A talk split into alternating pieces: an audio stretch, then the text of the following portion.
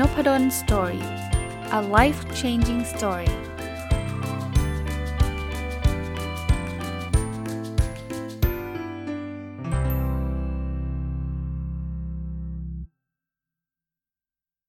วัสดีครับ ยินดีต้อนรับเข้าสู่นพดล story พอดแคสต์นะครับ แล้วก็วันอาทิตย์นะครับ ยินดีต้อนรับเข้าสู่รายการ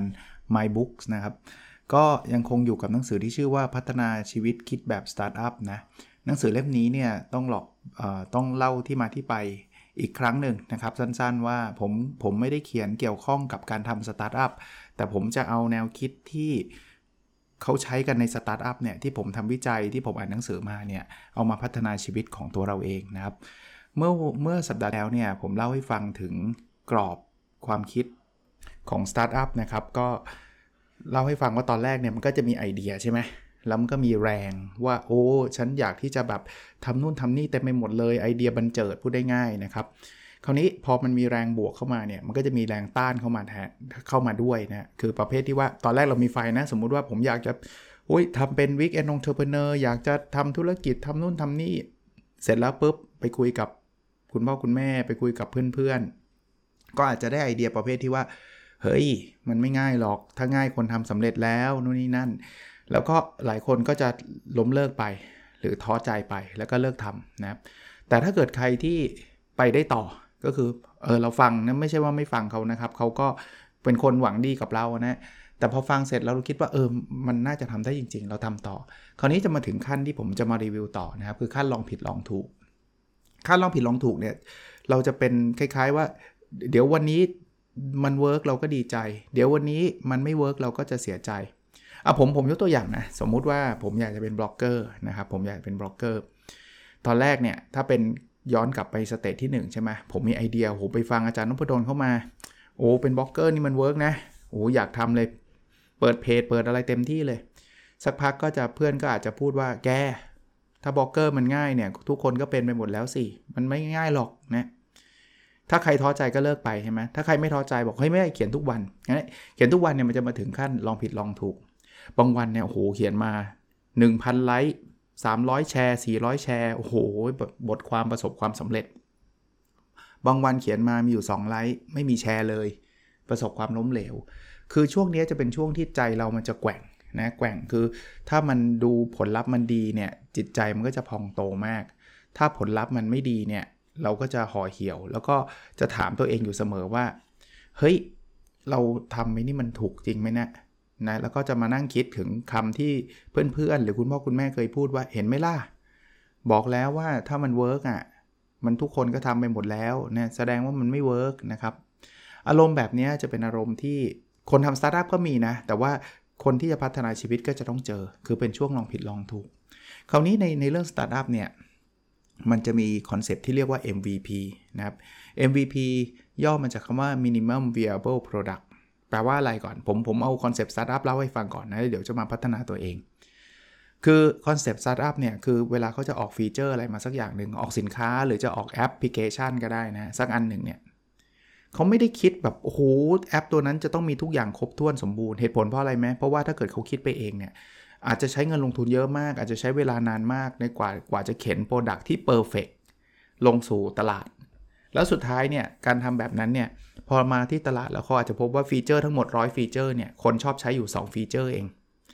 อีก 98 ฟีเจอร์เนี่ยคนไม่ใช้ก็คือเป็นการ 1 คือมันช้ากว่าจะทำร้อยฟีเจอร์เสร็จ 2 คือเปลืองเงินเปลืองเวลาด้วย เพราะว่าคนไม่ใช้ตั้งเยอะเขาบอกทำ MVP ก่อนเอาเอาฟีเจอร์อาจจะมีแค่ 2-3 ฟีเจอร์ลงไปก่อน แล้วอะไรที่มันไม่ work รู้ได้ไงไม่ work ลูกค้าไม่ใช้ไงหรือลูกค้าบ่นไงเลิกเลย เลิกเลย แล้วก็อะไร work เก็บไว้อะไร work เก็บไว้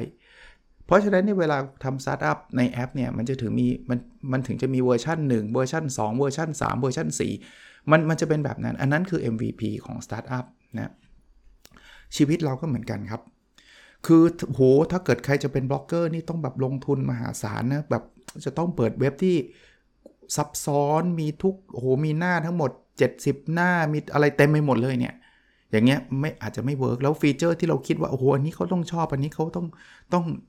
เป็นแบบไม่เคยมีใครทำมาก่อนบล็อกเกอร์คนอื่นไม่ทำมาก่อนอะไรเงี้ยจริง ๆ ลงทุนอาจจะลงทุนไปเป็นล้าน แต่ว่าสุดท้ายไม่มีคนอ่าน สุดท้ายลูกค้าไม่ชอบ เราก็เสียเงินไปเปล่าๆแล้วเสียเวลาด้วย ถ้าเราใช้ชีวิตแบบ MVP อยากพัฒนาชีวิต ทดลองธรรมดาครับเปิดเพจธรรมดาเนี่ย มันก็ minimum viable product แปลว่าเอา product ที่มันพอจะพอจะใช้งานได้อะบทความเราไม่ต้องยังไม่ต้อง sophisticate คือแปลว่ายังไม่ต้องแบบซับซ้อนมากนะ เอาธรรมดาธรรมดาลงไปก่อน แล้วเราค่อยๆเรียนรู้ว่าอ๋อบทความประเภทนี้ คนประเภทนี้ชอบ บทความประเภทนี้แป๊กแป๊กก็คือลงไปแล้วคนไม่ชอบ ค่อยๆบิวมันขึ้นมาครับ แล้วเดี๋ยวมันจะมีคนมาบอกเองว่าทำไมไม่เขียนเรื่องนั้นล่ะทำไมไม่เขียนเรื่องนี้ล่ะทำไมเว็บมันช้าจัง มันน่าจะทำเว็บอันนั้นดีกว่าไหม กดคลิกอย่างนี้ง่ายกว่าไหม ค่อยๆ ขยายขึ้นไป หลังจากที่เราเรามีอะไรนะ มีประสบการณ์ได้รับ information เหล่านั้นนะครับ นั้นช่วงลองผิดลองถูกก็จะเป็นช่วงแห่งความสับสนหน่อยนะครับ ก็ต้องประคองใจตัวเองดีๆนะครับสำหรับคนที่อยากที่จะพัฒนาตัวเอง เพราะว่าไม่เช่นนั้นเนี่ยเราก็จะ ท้อใจง่ายนะแล้วถ้าเกิดใครท้อใจง่ายเราก็จะล้มเลิกนะคราวนี้มาถึงขั้นสุดท้ายก็คือขั้นพร้อมที่จะทะยานคำว่าทะยานถ้าใช้ศัพท์สตาร์ทอัพคือ scalable scalable คือเราต้องขยายใช่ไหมเราอยากจะเราไม่ได้อยากจะพัฒนาชีวิตแบบ 1% 2%ไงเราอยากจะแบบเปลี่ยนจากที่เรายังไม่ไม่ประสบความสำเร็จกลายเป็นประสบความสำเร็จแบบก้าวกระโดดอะขั้นนี้จะเป็นขั้นที่น่าสนใจครับ เพราะว่า หลายๆ ครั้งเนี่ยที่เราทยานหรือเราขยายตัว ขยายความสำเร็จเราไม่ได้เนี่ยเพราะว่าเราไปยึดติดคำว่ายึดติดคืออย่างนี้ เมื่อกี้ผมยกตัวอย่างบล็อกเกอร์ใช่ไหมเป็นบล็อกเขียนบทความ เขียนบทความเนี่ยมันก็ต้องใช้แรงเราไปแลกหนึ่งบทความก็ 1 แรง 1 ครั้งนะแน่แน่แน่นอนครับตอนแรกก็ต้องเขียนบทความเองนี่แหละก็ต้องใช้แรงเราไปแลกไปแลกไปแลกแต่มาถึงจุดหนึ่งเนี่ยเราจะเขียนวันหนึ่งได้สักกี่บทความจริงปะเพราะฉะนั้นเนี่ยจำนวนคนอ่านเรามันก็จะ สตั๊กสตั๊กก็คือมันก็จะอยู่ประมาณนี้แหละ เพราะว่า 1 บทความเนี่ยโอกาสที่คนมันจะอ่านแบบก้าวกระโดดแบบขนาดที่ว่าเมื่อวานเนี่ยอ่านกันพันคนวันนี้อ่านกันล้านคนเนี่ยมันมันมันยากมาก หรือบางคนบอกทำได้แต่ว่ามันอาจจะทำได้แค่บทความหนึ่งแล้วสุดท้ายมันก็จะกลับมาที่เดิมนะผมไม่ได้บอกว่าเขียนเขียนทุกวันเป็นสิ่งที่ผิดนะจริงๆเป็นสิ่งที่ดีเขียนทุกวัน แต่ถ้าเราอยากจะก้าวกระโดดไปกว่านั้น โดยที่ไม่ต้องเอาแรงเราไปแลกมากนัก ลองคิดถึงภาพของสตาร์ทอัพครับ สตาร์ทอัพเนี่ยถ้าเกิดคุณเขียนบทความเก่งคุณเป็นบล็อกเกอร์เก่งแน่นอน ถ้าเกิดคุณอยากจะอยู่แค่ตรงนั้นโอเค แต่ถ้าเกิดคุณอยากที่จะแบบเป็นมาร์คซักเกอร์เบิร์กมาร์คมาร์คซักเกอร์เบิร์กเขียน Facebook เองไหมครับเขียนแต่ว่าไม่ได้เขียนเพื่อเพื่อดึงคนเข้ามาใช้ Facebook สิ่งที่เขาทำคืออะไรครับเขาทำเป็นแพลตฟอร์มเห็นไหมเขาให้คนอื่นมาเขียน ผมก็เขียนผู้ฟังหลาย ๆ ท่านที่ใช้ Facebook ก็เขียนแล้วก็มีคนมาอ่าน อย่างเงี้ยคือ concept ของ scalable แปลว่าเราอาจจะต้องรู้สึกรู้จักผ่องถ่ายออกไป มาถึงจุดนี้ผมผมให้ทางเลือกไว้ 3 ทางนะคือทางเลือกแรกถ้าเกิดเราอยากสเกลจริง ๆ เราทำแบบนั้นได้ แต่ว่าไม่ได้แปลว่าอาจารย์ถ้างั้นเป็นบล็อกเกอร์แล้วเดี๋ยวผมจะต้องหาทำเป็นแพลตฟอร์มเหรอผมก็ผมชอบเขียนนี่อาจารย์ มันมีทางที่ 2 คือถ้าเกิดเราไม่ต้องการขยายขนาดนั้น เราก็เขียนของเราคนเดียวก็ได้ครับ เขียนไปเรื่อยๆครับมันมันก็ประสบความสำเร็จอย่างหนึ่งระดับหนึ่งแต่มันมันจะไม่ได้ระดับแบบมาร์คซักเกอร์เบิร์กแน่นอนจริงไหมเพราะว่าเราเขียนคนเดียว เอาเอาเอาแบบ peak ๆเลยนะ คนเขียนเป็นบล็อกเกอร์อาจจะมีคนตามเป็นล้าน บางคนบอกเป็นล้านผมก็พอแล้วก็โอเค แต่ถ้าเกิดคุณอยากจะแบบว่ามีมีเป็นแบบ 10 ล้าน 20 ล้าน 30 ล้านนะคุณทำคนเดียวยากมากอะ่ะอย่างน้อยๆคุณต้องมีทีมเข้ามาแล้วล่ะ ช่วยทำนู่นทำนี่ ไม่เช่นนั้นเกิดอะไรขึ้น ไม่เช่นนั้นเราจะ burn out สมมุติว่าเราเป็นบล็อกเกอร์เนี่ยโหพอตอนหลังเนี่ยมีสินค้าเข้ามาให้รีวิวทำนู่นทำนี่แล้วเราทำอยู่คนเดียว พอทำอยู่คนเดียวเนี่ย สุดท้ายทำไม่ไหวแล้วก็บอกไม่เอาละเหนื่อยวะเลิกดีกว่า นึกภาพออกไหมนะเพราะฉะนั้นเนี่ยจุดจุดที่3นี่ก็ต้องวางวางกลยุทธ์เราดีๆ ว่าเราอยากทยานก้าวกระโดดไปเลยไหม หรือจริงๆ แค่นี้ก็ happy แล้วนะครับ แต่ถ้าเกิดจะเป็น concept ของสตาร์ทอัพเขาก็อยากที่จะทยานไปข้างหน้านะครับอะอันนี้คือแนวคิดการเส้นทางของการพัฒนาชีวิตโดยใช้หลักการสตาร์ทอัพคราวนี้มาถึงอีกอีก part หนึ่งในหนังสือนะ คือในการทำการพัฒนาชีวิตของตัวเราเนี่ย มันจะมีอยู่ 3 เรื่องที่เราต้องตอบคำถามให้ได้ 1. คืออะไรคือเรื่องที่เรารัก 2. คืออะไรที่เราเก่ง แล้ว 3 คืออะไรที่สามารถสร้างรายได้ให้กับเรา จริง ๆ 3 วงนี้หรือบางบางทีก็จะมีวงที่ 4 คืออะไรที่โลกต้องการ หลายคนชอบเรียกมันว่าอิคิไกก็มีบล็อกเกอร์คนหนึ่งเนี่ยเขาเอาวงกลม 4 วงนี้มาทาบกัน แล้วไอ้ตรงกลางเนี่ย จริง ๆ มันคือสิ่งที่เรากำลังมองหาเนี่ยนะก็คือสิ่งที่รักสิ่งที่เก่งสิ่งที่สร้างรายได้กับเราสิ่งที่โลกต้องการเนี่ยแต่ตรงกลางเนี่ยบล็อกเกอร์คนนั้นเนี่ยเขาก็เปลี่ยนคำว่าสิ่งที่เราเราอยากได้เนี่ยเป็นคำว่าอิกิไกซึ่งจริงอิกิไกไม่ได้แปลว่าต้องซ้อน 4 วงนี้นะอันนี้ผมอ่านหนังสือเกี่ยวกับอิกิไกมานะครับแต่อันนี้เวเรากลับมานะผมสำหรับผมผมคิดว่า 3 วงก็พอละอะไรคือสิ่งที่เรารักอะไรคือสิ่งที่เราเก่งอะไรคือสิ่งที่สร้างรายได้ให้กับเรา ถ้าเราเจอ 3 วงนี้นะ พยายามลิสต์ออกมาก่อน เริ่มจากสิ่งที่รักนะผมผมเป็นคนที่ทำวิจัยเรื่องการวัดผลนะ ผมก็อยากจะแนะนำว่า เอาวิธีการง่ายๆเลยเราเราเราวัด 3 มิติ ระดับความรักหรือความชอบ ระดับความสามารถของเรา แล้วก็ระดับรายได้นะเป็นเป็นสามวงนี้ หยิบงานมาตั้งเลยปึ้มสมมุติว่างานงานของเราตอนนี้เอาเอาเอา as is ก่อนนะ as is คือปัจจุบันของเราก่อนนะ เราทำเป็นนักบัญชี ชอบไหมบางคนบอกไม่ชอบเลยอาจารย์ แต่ตอนนั้นเรียนเพราะว่าคุณพ่อคุณแม่ให้เรียน ให้คะแนน 2 เต็ม 5 ก็ 2 เต็ม 5 ไม่เป็นไร อันที่ 2 เก่งไหมโอ้ยผมเกียรตินิยมดับหนึ่งเหรียญทองเลย ผมเนี่ยที่ 1 ของคลาสเลยเรียนบัญชีเนี่ยให้ 5 เต็ม5นะรายได้ดีไหมกลางๆหน้าจานักบัญชีก็ก็ไม่เลวแต่ว่าก็ไม่ได้ดีมากสัก 3 เต็ม 5 อย่างเงี้ย ให้ให้ลองประเมิน 5 คือดีที่สุด 1 คือแย่ที่สุดเอาง่ายๆนะครับ ประเมินสิ่งที่มันเป็นสถานะปัจจุบันก่อน ว่าปัจจุบันเนี่ยเราอยู่ตรงไหนเป็นยังไงนะครับ คราวนี้เวลาเราประเมินเนี่ยบางคนจะเข้าสู่รูปแบบแบบนี้ครับ รูปแบบที่1นนะรูปแบบที่1เนี่ยชอบก็ไม่ชอบ คือคืออาจจะถูกบังคับเรียนมา หรือว่าเป็นค่านิยมตอนนั้น หรืออะไรก็ไม่รู้เรียนไปแล้วก็รู้สึกฝืนๆแกนแกนทำงานก็ โอ้ไม่อยากจะวันจันทร์เลยอะไรเงี้ยชอบก็ไม่ชอบ เก่งก็งั้นงั้นน่ะเรียนก็ 2 กว่านะทำงานก็ไม่ได้ขึ้นเงินเดือนทุกปีหรอกก็เป็นพนักงานธรรมดาธรรมดา แต่อยู่ตรงเนี้ยเงินมันดีเลยแหละ ด้วยเหตุผลใดก็ไม่รู้นะเขาอาจจะหาคนทำตำแหน่งนี้ไม่ได้ หรืออะไรก็ไม่รู้หรือเรามีคอนเน็กชันเพอิญคนรู้จักดึงไปทำงานด้วย หรืออะไรก็ไม่รู้เงินดีมาก รูปแบบอันเนี้ยจะเป็นรูปแบบที่ ทำทุกอย่างเพื่อเงิน ที่ฉันยังอยู่แผนกนี้ ฉันยังอยู่ตำแหน่งนี้เนี่ย ฉันต้องผ่อนบ้านผ่อนรถ ฉันต้องทำเพราะว่ามันมันมันมีเงิน สถานะนี้ดีไหม มันดีอย่างน้อยๆมันก็ได้เงินดีนะ คือถ้าเกิดเงินไม่ดีด้วยเนี่ยผมแนะนำเลยบอกลาออกไปที่อื่นเลย ถ้าถ้าเกียรติก็เกียรติแถมอะไรนะ แถมชอบอแถมความสามารถก็ไม่มี แถมรายได้ก็น้อย ถ้าถ้ามีหนทางออกไปที่อื่น ให้มันมันได้สักหนึ่งอย่างหนึ่งหนึ่งมุมอะนะไม่ชอบก็เก่งไม่เก่งก็ก็ก็มีเงินนะถ้ามันมีทางไปนะอะกลับมาอันนี้ อันนี้รายได้สูง คราวนี้โซลูชันผมทำยังไงนะครับคำตอบคือผมว่าลองหาสมดุลใหม่ เช่น เอาลองหางานที่เราชอบมากกว่าเดิม อาจจะรายได้ลดลงนิดหน่อย เคยได้ได้เงินเดือนละ 50,000 อาจจะได้ 40,000 พออยู่ได้ไหม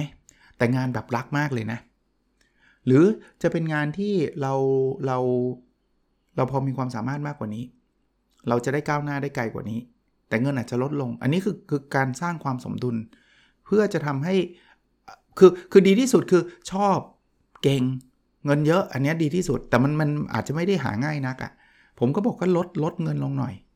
พอลดเงินลงเนี่ยระดับความชอบเราอาจจะมีทางเลือกมากขึ้น ระดับความชำนาญเราอาจจะมีทางเลือกมากขึ้น หรือ ถ้าอาจารย์หาไม่ได้หรอกช่วงโควิด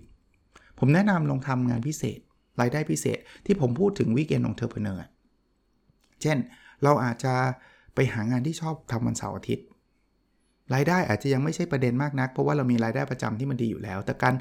ได้ได้ทำงานที่เราชอบในช่วงวันเสาร์อาทิตย์เนี่ย มันเป็นการหล่อเลี้ยงจิตใจเราอะหรือไปหาที่เราชำนาญเชี่ยวชาญ แล้วก็ไปทำงานเป็นพิเศษ เวลาเราทำงาน ในสิ่งที่เราเชี่ยวชาญเนี่ยนะเราก็จะรู้สึกแฮปปี้กับมันนะแล้วมันก็ได้เงินด้วยนะ แล้วเก็บเงินเนี่ยเป็นเป็นแบบก้อนไว้เลยว่า เดี๋ยววันหนึ่งเราอาจจะมีทางเลือกทางออกอื่นๆเนี่ยเราอาจจะไปได้นะครับ อันนี้คือแบบที่1นนะคราวนี้แบบที่ 2 แบบนี้บางคนก็เจอ อาจารย์ ผมเจองานเนี้ยผมชอบมากเลย แต่ผมอะไม่ค่อยเก่งเรื่องนี้เท่าไหร่นะ แถม รายได้ไม่ค่อยมีไม่ค่อยดีอะแต่งานมันดีมากเลยอะผมผมยกตัวอย่างนักบัญชีเมื่อกี้เมื่อกี้เป็นเป็นแบบแรกอันที่2สมมุติว่า เขาพบตัวเองว่าเขาเขาชอบการเขียนมากเขาอะทุกครั้งที่เขาเขียนเนี่ยนะเขามีความสุขมากในการเขียน แต่เขายังเขียนไม่เก่งเลย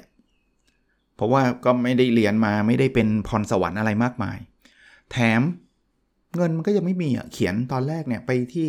สำนักพิมพ์เขาก็ยังไม่ให้คุณตีพิมพ์หรอก นะเขียนในบล็อกคนก็ไม่ได้ติดตามในเพจก็ไม่ได้ติดตามมากนะข้อดีคืออันเนี้ยเขาเขาเจองานที่มีความสุขละความเป็นนักเขียน แต่มันไม่ balance อีกเหมือนกันเขานี่ขาดอะไรล่ะ ขาดรายได้กับความสามารถใช่ไหมอย่างแรกเลยนะ ที่ผมแนะนำนะเฮ้ยคุณไปหาความสามารถไปเพิ่มความสามารถมา ไปลองดูว่าทำยังไงมันมีคอร์สเรียนการเขียนนู่นนี่นั่นไหมคุณไปเรียนคุณไปพัฒนาความสามารถมา แล้วหามุมทำเงินให้ได้ ใหม่ ๆ เอาคุณอาจจะรับจ้างเขียนก่อนก็ได้ คุณยังยังเขียนเป็นหนังสือเป็นเล่ม ไม่มีใครสนใจนะพยายาม utilize หรือพยายามใช้ความสามารถที่คุณมี บวกกับความชอบที่คุณมีเนี่ยทำงานในลักษณะแบบนั้นก่อน หรือจะออกเป็นอีบุ๊กก่อน ยังไม่ต้องลงทุนอะไรมากมาย เขียนไปเป็นเพจส่วนตัวก่อน หาหางานอะไรก็ตามที่มันพอจะทำเงินได้ ในมุมที่มันทำเงินได้ ถ้ามันเป็นแบบนี้ เราก็จะเริ่มขยาย balance ไอ้ไอตัวกรอบของเราได้ว่าจากสิ่งที่เราชอบเนี่ยนะเราอาจจะทำให้มันเก่งขึ้นได้จากการเรียน แล้วไปรับงานบางงาน ซึ่งความชอบมันอาจจะลดลงมันไม่เหมือนแบบฉันเขียนตามฟรีสไตล์ตามที่ฉันฉันอยากเขียน แต่ว่าพอเราเป็นรับจ้างเขียนเนี่ยคุณอาจจะมีโจทย์มีบางเรื่องคุณอาจจะไม่ค่อยชอบในการเขียนสักเท่าไหร่ แต่มันก็เทรดออฟจากการที่คุณได้เงินมาเพิ่มขึ้นนะครับ อีกอีกมุมหนึ่งครับ ถ้าเป็นมุมที่โหอันนี้นี่แบบฉันเซียนมากฉันเก่งมาก แต่ฉันไม่ได้ชอบเรื่องนี้เลยนะ รายได้ตอนนี้ก็ยังไม่ได้มีเรื่องนี้มากเลย แต่เอาเป็นว่าโหเรื่องนี้เนี่ยแบบสุดยอดเลย สมมุติว่าเราถ่ายรูปเก่งมาก แต่ว่าดันจริง ๆ ก็ไม่ค่อยชอบ แต่เป็นพรสวรรค์ แล้วก็รายได้ยังไม่มี ผมว่าอันนี้ก็เป็นอีกทางหนึ่งที่เราจะ utilize มันได้ทำให้มันสมดุลได้ คือเอาความสามารถที่คุณเก่งอะ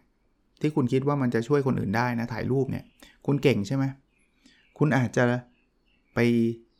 สอนเขาถ่ายรูป จริงๆ คุณไม่ชอบสอนนะ คุณชอบถ่ายรูปอย่างเดียว แต่ว่า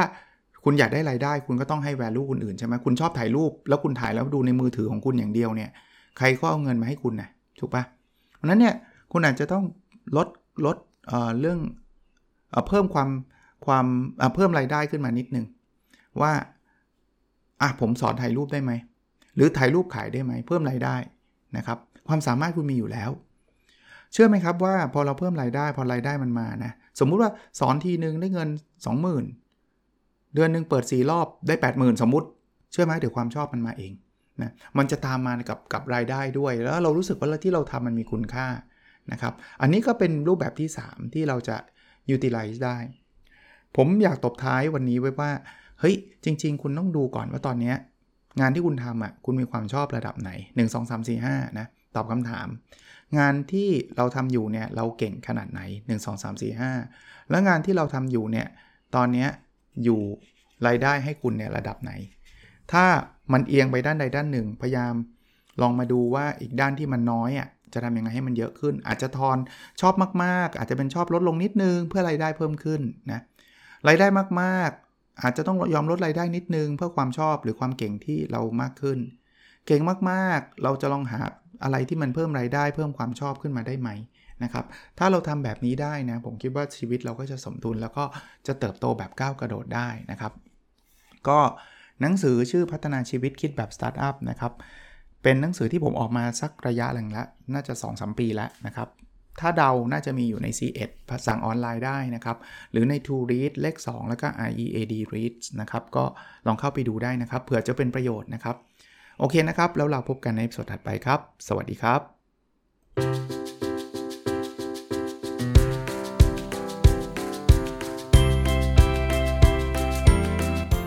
n o p a d o n Story a life changing story